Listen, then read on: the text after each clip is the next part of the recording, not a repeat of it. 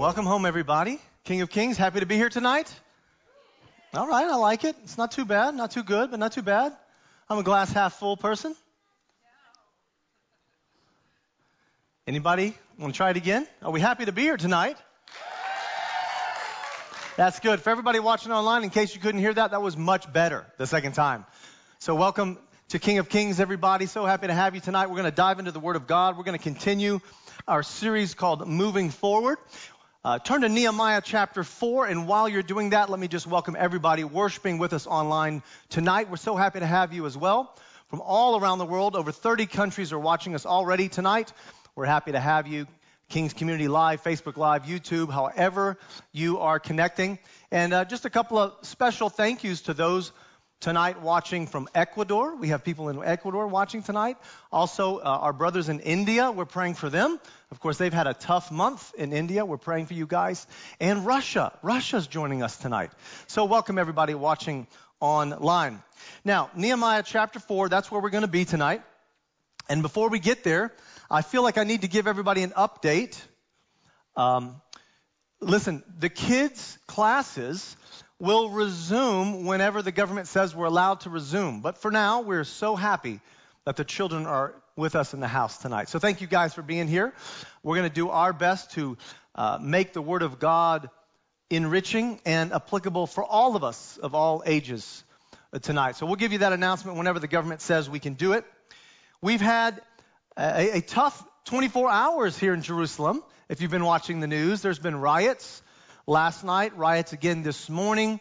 Uh, there's uh, some news going on about the rights to certain land and houses and neighborhoods from ancient times until modern. Who has the deed to it? Our family's going to get kicked out. We're right at the end of Ramadan. Things are picking up. We've had We've had fights between military and police and, and, and other people vandalizing and up on the Temple Mount. It's been bad the last couple of days. They shut the freeway down for a while.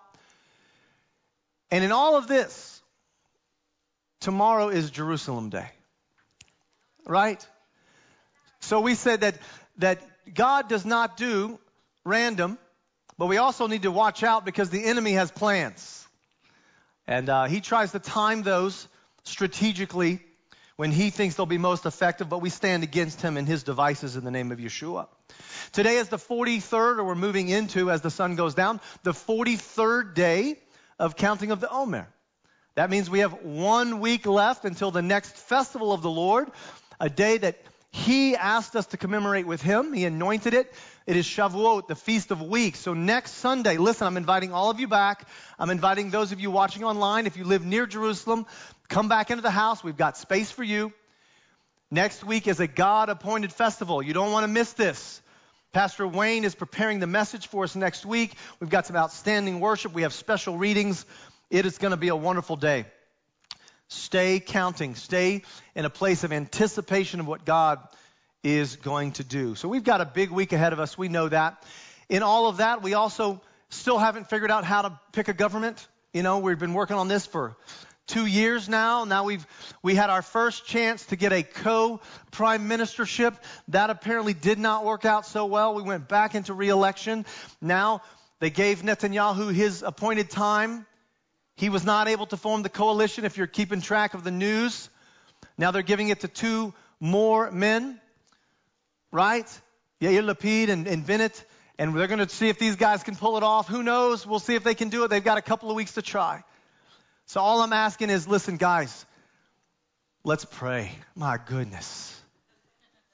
So much going on in the spirit, so much going on in the earth. We're still working through Corona. My goodness, we need to pray, don't we? We need to be like Nehemiah, who had an instinct to pray. And I'm going to lead us in an opening prayer. But first, I had this maybe prophetic sense. Can I share with you a quick prophetic sense before we dive in? Okay. Those of you that said yes, listen up.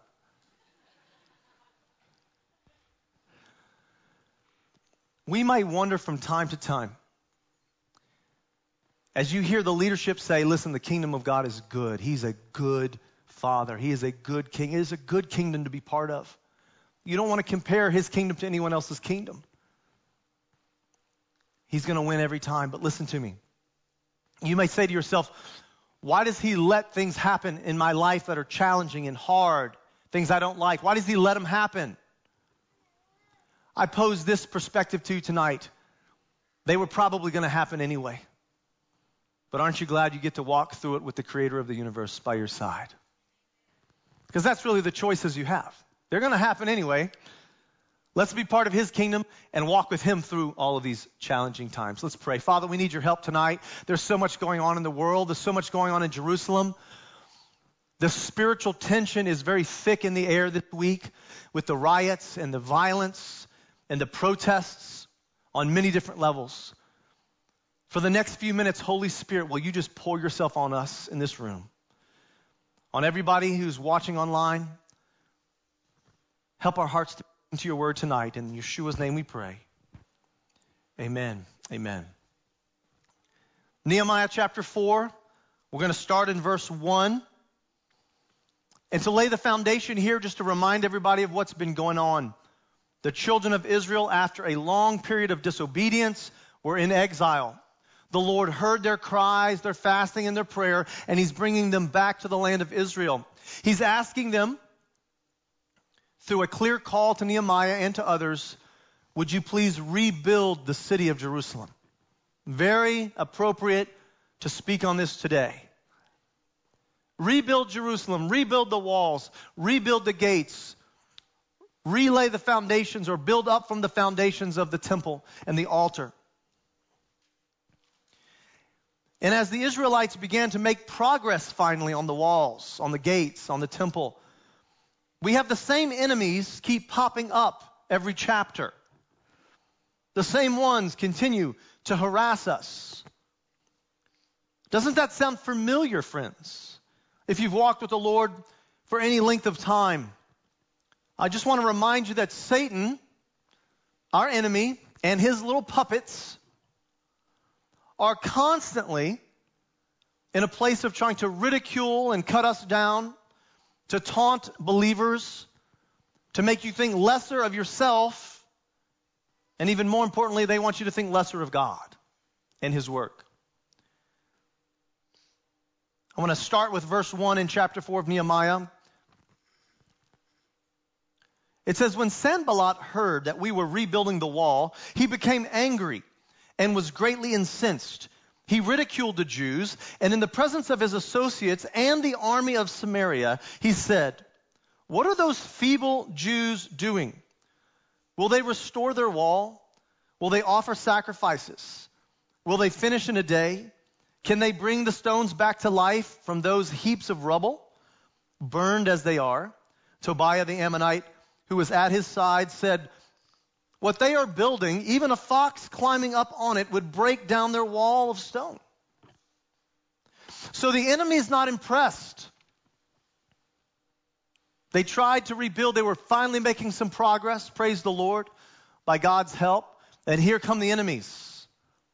You know, the enemies don't tend to bug you when you're not making progress. You got to hear me say that. And I'm talking to you young believers in the house tonight. The older ones have figured this out. The enemy will come at you harder the more progress you make. So you say, oh man, Pastor Chad, I'm feeling attacked. I'm feeling attacked all the time. Praise God. What kind of progress are you making? The enemy is upset when you become a threat to his kingdom.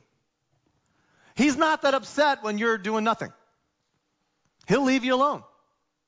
But the more you threaten his kingdom, the more you threaten to pull people out of the pit of hell, the more you are a threat to set people free in the name of the Lord, to heal them, to bring them into this eternal kingdom and have eternal life. The bigger threat you are, the more attack you're going to receive. And the Jews started to make progress. So here comes the persecution, the ridicule, the taunting. The enemy is sending his little puppets to do his work.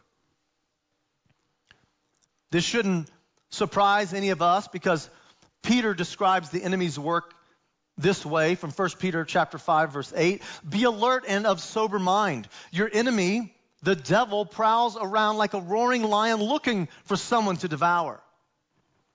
You see Satan is someone looking to cause trouble. He is looking at someone weak, looking for someone not with the rest of the family that he can attack. That's what a lion does. That's why there's the reference to the lion. The lion does not jump into, listen, just turn on a little show. National Geographic every once in a while. Try it out. Get a documentary on lions, see what they do. A lion does not run into the middle of the pack. The lion hides on the edge and he waits to see which animal does not stay with the pack. And then he pounces and devours. That's what the enemy's trying to do. That's why we're here as a family. We live this life in the kingdom together, the way we were called to, the way we were built and meant to. So now we're making a little progress on the walls. The enemy is threatened. He starts bringing ridicule and persecution to our people, just like he does today. I'm trying to make everything in the story very applicable to your life. I want you to be prepared tomorrow for what the enemy is trying to do. I don't just want you to come and have a fun time tonight. I want you to be ready for this. The next verse, Nehemiah 4, verse 4 and 5. What does Nehemiah do when he feels the persecution? Hear us, O God, our God, for we are despised. Turn their insults back on their own heads. Give them over as plunder in the land of captivity. Do not cover up their guilt or blot out their sin from your sight, for they have thrown insults in the face of the builders. If Nehemiah hasn't been a very consistent person, he's shown us one more time in the face of trial and persecution, in the face of ridicule, he has an instinct to pray. It's his first response every time. Right? That's the third example, and we're only in chapter 4, where something is coming at him and his instinct is to pray. And we're hopefully sowing that seed into all of our hearts. Have an instinct to pray. But in some ways, the news was good. We're making progress. That is good news. The enemy doesn't want you to think it's good news, but when we see our people building the walls a little bit and going back to the foundations and they, they group together and they have a plan that's beginning to threaten the enemy's kingdom, the walls of Jerusalem are starting to go up. Look at verse 6, our main text, Nehemiah 4, verse 6. So we rebuilt the wall till all of it reached half its height, for the people worked with all their heart. Can we be reminded tonight that we need to praise the Lord when we see progress? And here comes a challenge. Are you ready? Who's ready for a challenge tonight? Good. A couple of people. I'm going to give you one more chance. Anybody ready for a challenge tonight? Oh, Pastor Chad, just feed me something sweet and easy. You came to the wrong place. When the wall is half built and the enemy is coming against you because you're a threat, this is a good thing and you need to praise the Lord. That you're not stagnant, that you haven't been forgotten by God, that you're not on the sidelines of the game, you're in the game. Be grateful to the Lord, give Him praise, sing His praises, because half the wall has been built. The enemy's the one that's going to tell you, but half the wall has not been built you haven't done well. You have not succeeded. You are not worth anything. The enemy is a half empty glass person. Here it is. Here's the challenge. Listen to me. God is a half full person. The kingdom of God, if you're going to be in the image of Messiah, you say, well, Pastor Chad, wait a second. Slow down. I see where you're going here. Let me just stop you. You're going to give me one of those speeches about God's always an optimist. God always sees the best side. God always looks for the good. That's exactly the speech I'm giving you. Because that is in God's nature, and you better be grateful that it is in His nature. Because if He had seen me before I got saved and said, I'm a half empty glass God, He would have looked at me and said, No, thank you. But that's not how He looks at us. He sees us and he says, I can work with that. You say, God, it's only half full. That doesn't matter to me. Well, the wall's only half built. That doesn't matter to me either. When God sees a heart that is hungry for Him, He is in. And He's not so much worried about your final destination, He's very concerned about the direction of your heart. He'll get you to the final destination. Don't worry about that. He created you to get there. He's worried about the direction of your heart.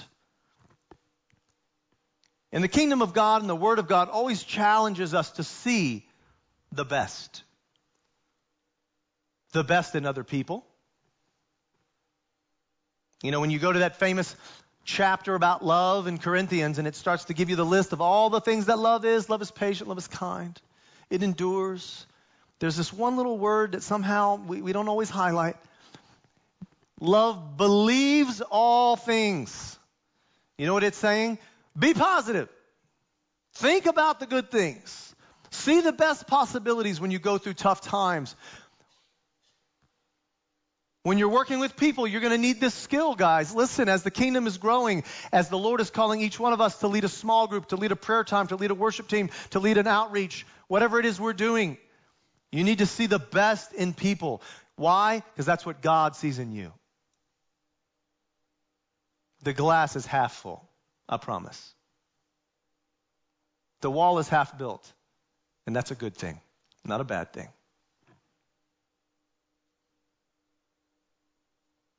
And actually, the Lord knew they would need more encouragement. He gives the word of encouragement through one of the peers at the time of Nehemiah. Zechariah chapter 4 reads this way. Then another message came to me from the Lord. Zerubbabel is the one who laid the foundation of this temple, and he will complete it. Then you will know that the Lord of heaven's armies has sent me. Do not despise these small beginnings, for the Lord rejoices to see the work begin, to see the plumb line in Zerubbabel's hand. I'm telling you, he is a positive God that sees the best in every situation. You say, oh, no, no, no. He, look, when, when Yeshua came to earth, you know, he really had his pick of everybody. I mean, he could have just picked the cream of the crop. Well, in his mind, it was the cream of the crop, but it was because of their heart direction. I don't know if we would have seen the early disciples as the cream of the crop, pulling out some tax collectors, some fishermen who never knew when to stop arguing about who was greater. Not the cream of the crop. Peter, walking in so much fruit of the Spirit that he cut somebody's ear off with a sword. It doesn't look like the cream of the crop to me. Judas. Yeshua does not reject him. He sees the good in him. He pours into him. He knows what's coming and he's going to love him anyway. Because Yeshua sees the best in us. Be a positive person in the kingdom of God because that's who God is. Rejoice in the small beginnings. Praise God for the progress in your life. Yeah, I know, guys, we're not there. I'm not there. I'm so far away from being there. I have so, so many more levels to go with God. But I'm grateful in the progress He's made in my life. And as the Jewish people in this story are continuing to rebuild, the persecution from the enemies gets stronger. The higher the wall gets, the stronger the persecution gets. Then it's not just ridicule and harsh words and making fun of your wall. You know, it's funny because they, they say this phrase in here oh, what are the Israelites going to rebuild the walls? Even if a fox jumped on the wall, it would crumble down. That's how bad they are at building. I'll be honest, I feel that about some of the buildings I see outside. I'll be honest. Some of the walls are crumbling. Nobody's even looked at them in 20 years. I get it.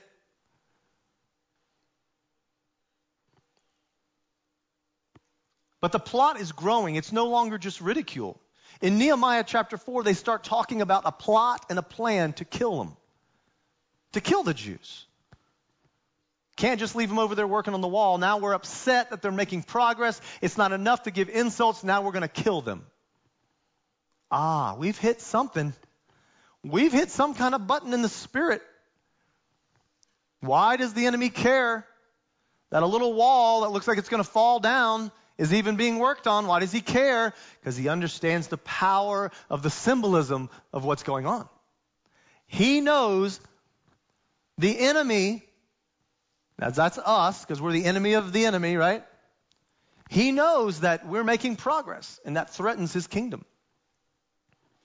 And we're gaining confidence in God. You know, when you're, when you're playing team sports, the last thing you want is the other team to have confidence. When you're winning, keep winning. Press harder. Move faster. Do not let that other team think that they have any chance of winning. And that's what the enemy's trying to do. He's had us in exile. He's had us in disobedience. He's had us in broken covenants. He's had us away from the Word of God for generations now now there's a little bit of momentum for the first time in a long time in our lives, and the enemy is not happy with that momentum. So he turns up the heat because he doesn't want you to gain confidence in what God's doing in your life. Somebody in this room needs to hear this tonight, I'm telling you. You're feeling that the heat is getting turned up. Well, praise the Lord for that. That means you're doing something right. And these spies are now being sent. Threats are being made. Plots to kill the Jews are being made. We know the ringleaders of Sanballat and Tobiah. We know that there's the army of Samaria is now involved. Before it wasn't the army, now it's an army up there. It's pretty intimidating, I'm sure, to the Israelites. And now we finally get to the main text of the day. You say, oh man, Pastor Chad, that, all that was just, man, that was preparation. Because now we're going to we're going to hit the juicy moment. This is that moment. Are you ready for it? Yes, Pastor Chad, we're ready. There it is. Look at verse 13. I'm in the main text, Nehemiah 4, 13 and 14. You got to check this out. You got to see what the Spirit's doing here. Therefore, I stationed some of the people behind the lowest points of the wall at the exposed places, posting them by families with their swords, spears, and bows. After I looked things over, I stood up and said to the nobles, the officials, and the rest of the people, Don't be afraid of them. Remember the Lord, who is great and awesome, and fights for your families, your sons and your daughters, your wives and your homes. Nehemiah heard the threats. He saw the armies of Samaria in front of him. He heard the insults. He heard about the plots. He uncovered the spies. He knows this is becoming a big deal now. This isn't just a little wall that's being built anymore. There's a problem. There's an enemy. Somebody doesn't want this to happen. Somebody is threatened by what's going on. He is receiving the weight of the moment. And his response to the people, he doesn't ignore the problem. But his response is to encourage them to keep going and not be afraid. Just keep going. Dory, thank you, parents with children who got that Disney reference. Just keep swimming. He says, Listen, I'm not ignoring the threat. So if you need to have a sword by your side and a bow and arrow by your side and a spear by your side, you can do that. I'm not ignoring the threats. We have to protect the families. But keep working. Be encouraged. We're making progress. And remember, don't be afraid of these people. If God said we're going to rebuild the city, then it's a done deal, friends. It's done. The story's over. All we're doing now is just filling out the details. Has God given you a promise in your life? Because if He has, that's a done deal. All you're doing is filling out the details. If He said you're going to be a mighty man or woman of God, you're going to build my kingdom, you're going to be bringing the lost into the house of God, you're going to be discipling and immersing people in water, you're going to have major impact, you're going to turn over your neighborhood. If He's already told you that, that is a done deal in His mind. You just got to start believing it. And in Nehemiah's mind, he knew they were going to rebuild it. So he says, in the, in the face of the threat, what are you worried about? They can't do anything to us. I'm not ignoring the threat, so take your sword, but keep building. Because if God said it's going to happen, it's a done deal. The story's over. You're going to do it.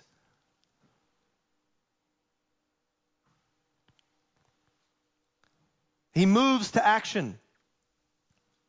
And he made a very strategic decision that day.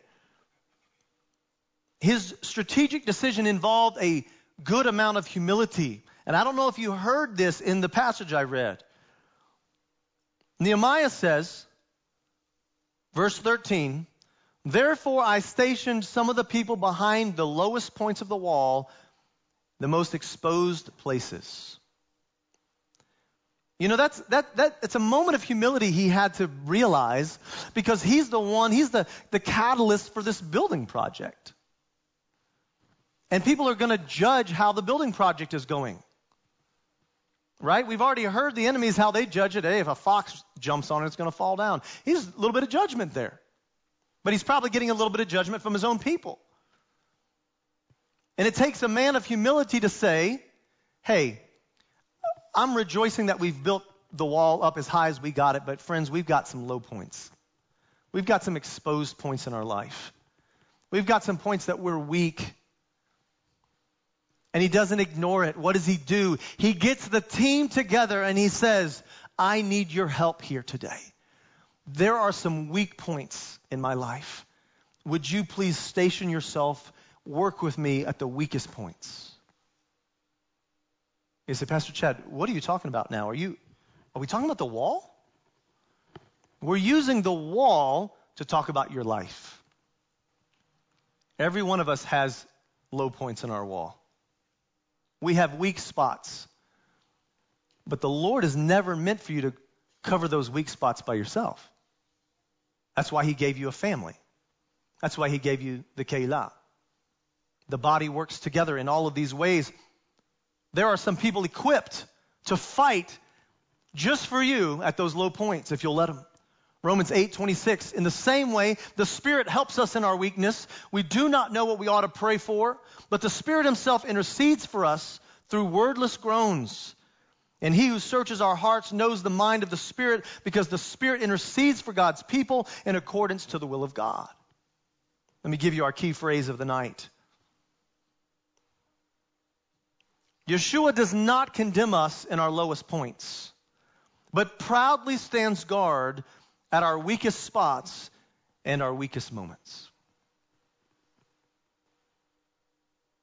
As a matter of fact, you could say it a different way.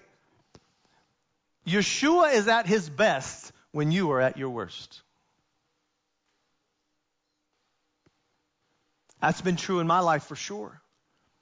I have seen God's faithfulness, and He is at His best when I'm at my worst. When my wall has a crack in it, I've got a low spot, I'm vulnerable, I'm exposed, I'm being tempted. I'm not scaring Lord, the Lord but with all of that stuff. He's not washing his hands of me. He doesn't look at my life and say, oh, I got a half full, half empty glass over here. I got to deal with Chad again. When will he get his act together? No. The God of creation positions himself at the weakest point of your wall, at the lowest point when he knows you're the most exposed. Because what does the Bible say? He is interceding ever, interceding for the saints. That's what he's doing in heaven, Isaiah 53. Sitting at the right hand of the Father, interceding every day for you, sending people into your life to help you, sending a community around you to encourage you. When? At your high point? No, not at your high point, at your low point. Yeshua does his best work when we're at our worst. Romans 5 8. But God demonstrates his own love toward us in that while we were yet sinners, the Messiah died for us. Not at your high point, at your low point. He was at his best. Even in moments of temptation, you say, I know God gets so tired of me struggling with the same things over and over. I know He doesn't love me anymore. There's no way He can keep loving me. You haven't got to know Yeshua yet. He doesn't love the sin. He doesn't love to watch you struggle, but He loves you all the more. 1 Corinthians 10, 13. No temptation has overtaken you except for what is common to mankind. And God is faithful. He will not let you be tempted beyond what you can bear. But when you are tempted, He will also provide a way out so that you can endure it. Did you hear that? At your lowest point of your wall, when you were tempted the most, Yeshua didn't run away from you, he ran to you. He covered the weak point in your wall and provided a way out for you. That's the God you serve. But Satan doesn't want you to know that. Satan wants to put more pressure because you're making progress. Not only does Yeshua do this for us, but we are called to do this for one another. We are called as a congregation in all of the different outlets we have to stand at each other's weakest point in the wall. To stop accusing, to stop judging, to stop backbiting, to stop stabbing, and to actually start believing the best in everybody. And when someone says, I need help, this congregation, my heart for you, for us, is that when someone says they need help, we rejoice that we get a chance to help them. We don't turn our finger at them and say, can't believe you need help. So sad you, you need help. This is a house of prayer. This is a house of worship. This is a house of healing. And you can't help get people healed if you don't let them tell you what the problem is. We are called to do this for one another. Galatians 6. Carry each other's burdens, and in this way you will fulfill the law of the Messiah. If anyone thinks they are something when they are not, they deceive themselves. And I was meditating on that verse and I realized that this is one of those verses that you cannot do unless you're part of the Kehilah. You can't do this one by yourself at home. You can't bear one another's burdens unless you're in the life of the people who need their burdens bared, borne, whatever the conjugated verb of that is.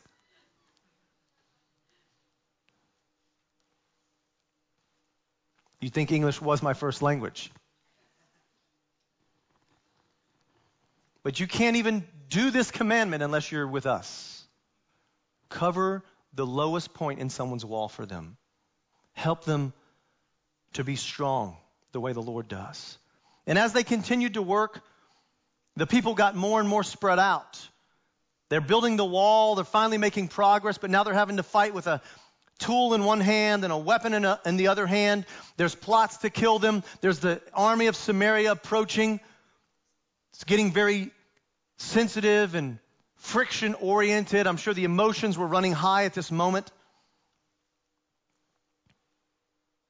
It says in Nehemiah 4, verse 16, from that day on, half of the men did the work, while the other half were equipped with spears, shields, bows, and armor. The officers posted themselves behind all the people of Judah who were building the wall. Those who carried materials did their work with one hand and held a weapon in the other.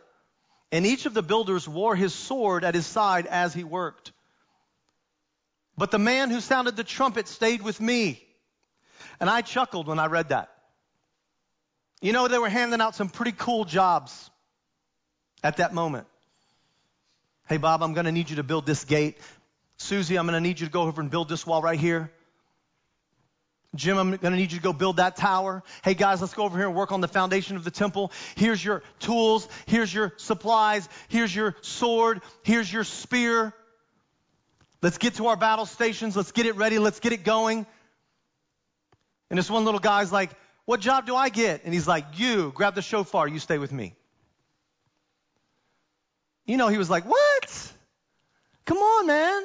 Give me a sword. I want to build something. No, no, no. You stay with me. You have the shofar. I don't want the shofar. I want a sword. No, no. Some of you feel like that in the room, don't you?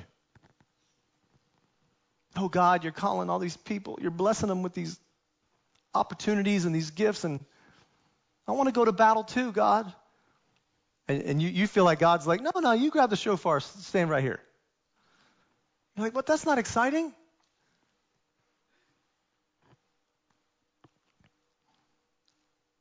When the jobs were being handed out, this probably wasn't seen as the most important at the time. But you got to see the context of this. There was a sense of excitement, but also caution. War was in the air, a battle was coming. And it says that they were spread out more than ever before. They didn't get to see each other as often as they used to. Look at verse 19. Then I said to the nobles, the officials, and the rest of the people, the work is extensive and spread out, and we are widely separated from each other along the wall. So whenever you hear the sound of the trumpet, join us and God will fight for us. You see, the little guy with the shofar, he didn't have an unimportant job. He had the job of bringing all of them together.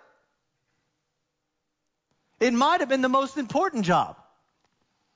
And some of you need to hear that from the Lord today. You think you're being called to something lesser.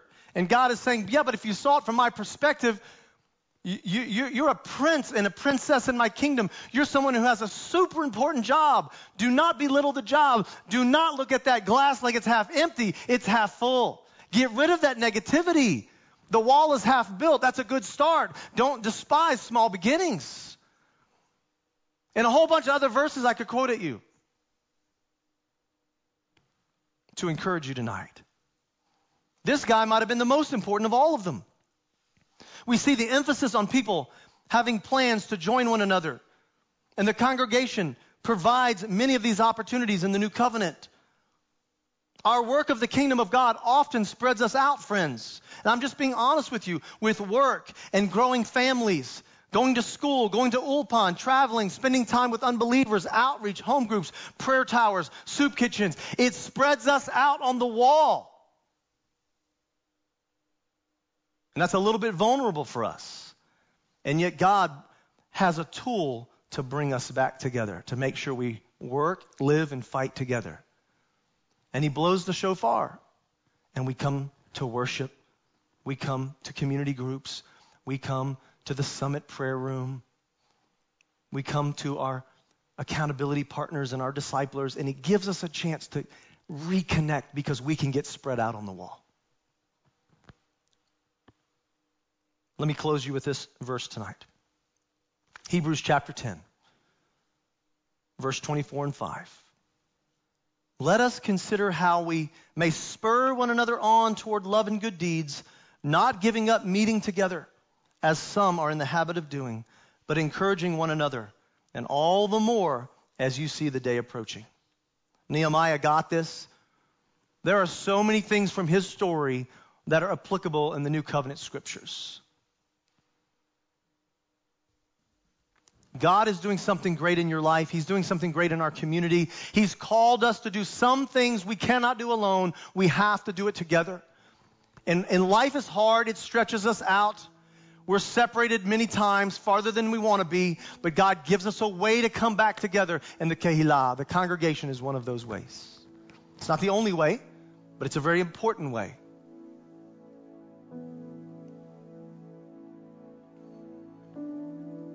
And I love seeing these building blocks and these principles in the New Testament because they connect with the Tanakh, they connect with the first covenant. God is the same God he has the same attributes, he has the same goals as he always has from Nehemiah until today. He wants to save his people from their sins. He wants to give them the inheritance of eternal life. He wants to turn over the keys of his kingdom to us. And even though the exiles returned many years ago, the experiences that they had help us to learn valuable lessons in the kingdom of God. Lessons like God is an optimist. He sees the best in people, and we're grateful for that. Lessons like we can get spread too thin, we need to come back together. Lessons like when we start making progress in the kingdom, that's a threat to the enemy, and you should see an increase of persecution and attack. Take some of these principles this week. Don't leave them in the book of Nehemiah. Bring them into your life. They're for you today. Let the Holy Spirit touch you with this in an applicable way. We're not here to impress you on Sunday, we're here to help you on Monday. Amen. Can you stand to your feet? Let me pray over you. Let me bless you. Let me impart to you tonight. And we're going to let this sink in with the closing song of worship. Whatever posture you take to receive from the Lord a gift, let's just take that posture. It's fine if you want to kneel, if you want to hands up, If you want to sway back and forth, whatever you do. Father, this is a good day. You're a good father. You're a great king. Your kingdom is unlike any other kingdom. We are happy to be in your kingdom today. We are happy that you share kingdom rules with us, kingdom principles. And Father, for anybody in the house tonight or watching online that struggled with negativity, I just pray that you let your Holy Spirit wash over them tonight. Bring a positive outlook. See the good in people. See the good that God is up to. Father, never let us get so overworked and overstretched that we forget to come back together as a congregation family so that we can actually obey the new covenant scriptures together. Let us seek to bear one another's burdens and to be very much like you, that when we see a weak point, we cover over it with help. And we remember finally tonight, Yeshua, that you are at your greatest when we are at our worst. We thank you for that tonight in Yeshua's name.